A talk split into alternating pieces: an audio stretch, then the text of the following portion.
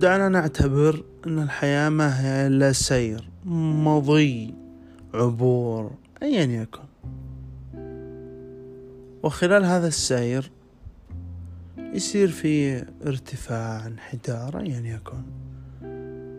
مرات تكون لوحدك، مرات تكون مع رفقة، مرات تقف قليلا في صحبة، علاقات، أيا يكن.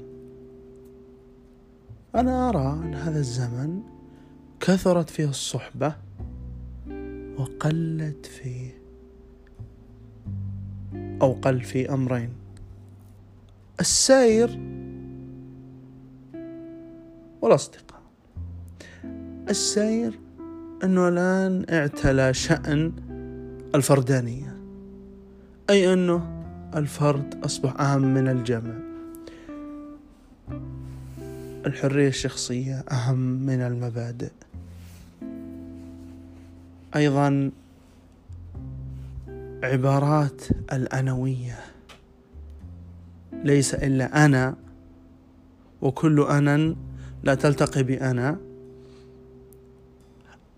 يعني لو نعتبر أن كل إنسان يسير في دربه الخاص، الكل هنا سوف يتوقف ويعيش في دائرته، دائرة هي نفسها، هو هو،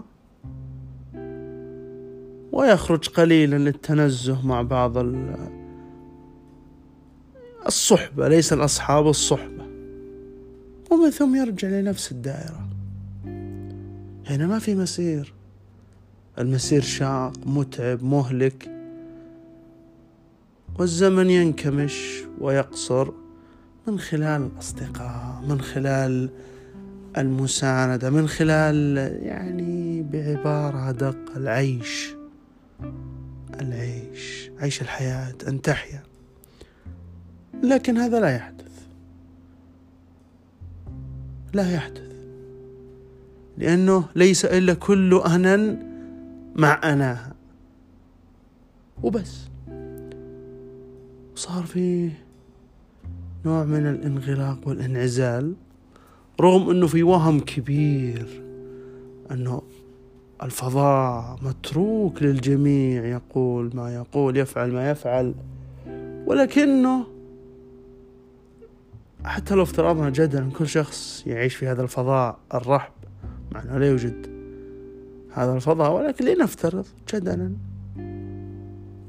لا قيمة لها إلا بالسير والمشقة مع الرفقة والأصدقاء. فأنا أرى أنه نحن لا نسير، ربما نحن لم نسر، ربما مضينا وسعينا ولكننا ما أكملنا الطريق، أو نحن نتوهم، نتخيل أننا نسير ولكننا لا نسير حقيقة، فقط نشقى. يعني ويا ليت هذه المشقة التي أتت من هذا الانغلاقية وهذه الطفولية الفردانية أعطتنا الراحة. لا، ما أعطتنا أي شيء، أعطتنا التعب والشقاء والهموم وتضخيم الصغائر وتصغير العظائم. يعني الشخص لا ينخرط في هذه البيئة اللي يسير فيها. الإنسان منذ الأزل وهو يسير يرتجل على الأرض، يشعر بمهابتها، يندمج معها، يصطاد، يحرق، يدمر ويبني، يفعل بشرية الحقة. هذه المعان ذائبة،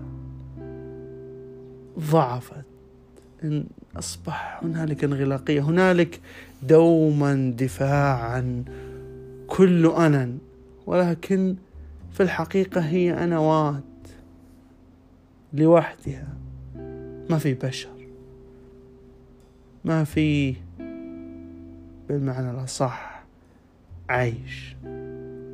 فنحن لا نسير، واقفين في دوائرنا، نخرج للنزهة قليلا مع بعض من الصحبة، نتوهم أن هؤلاء هم الأصدقاء،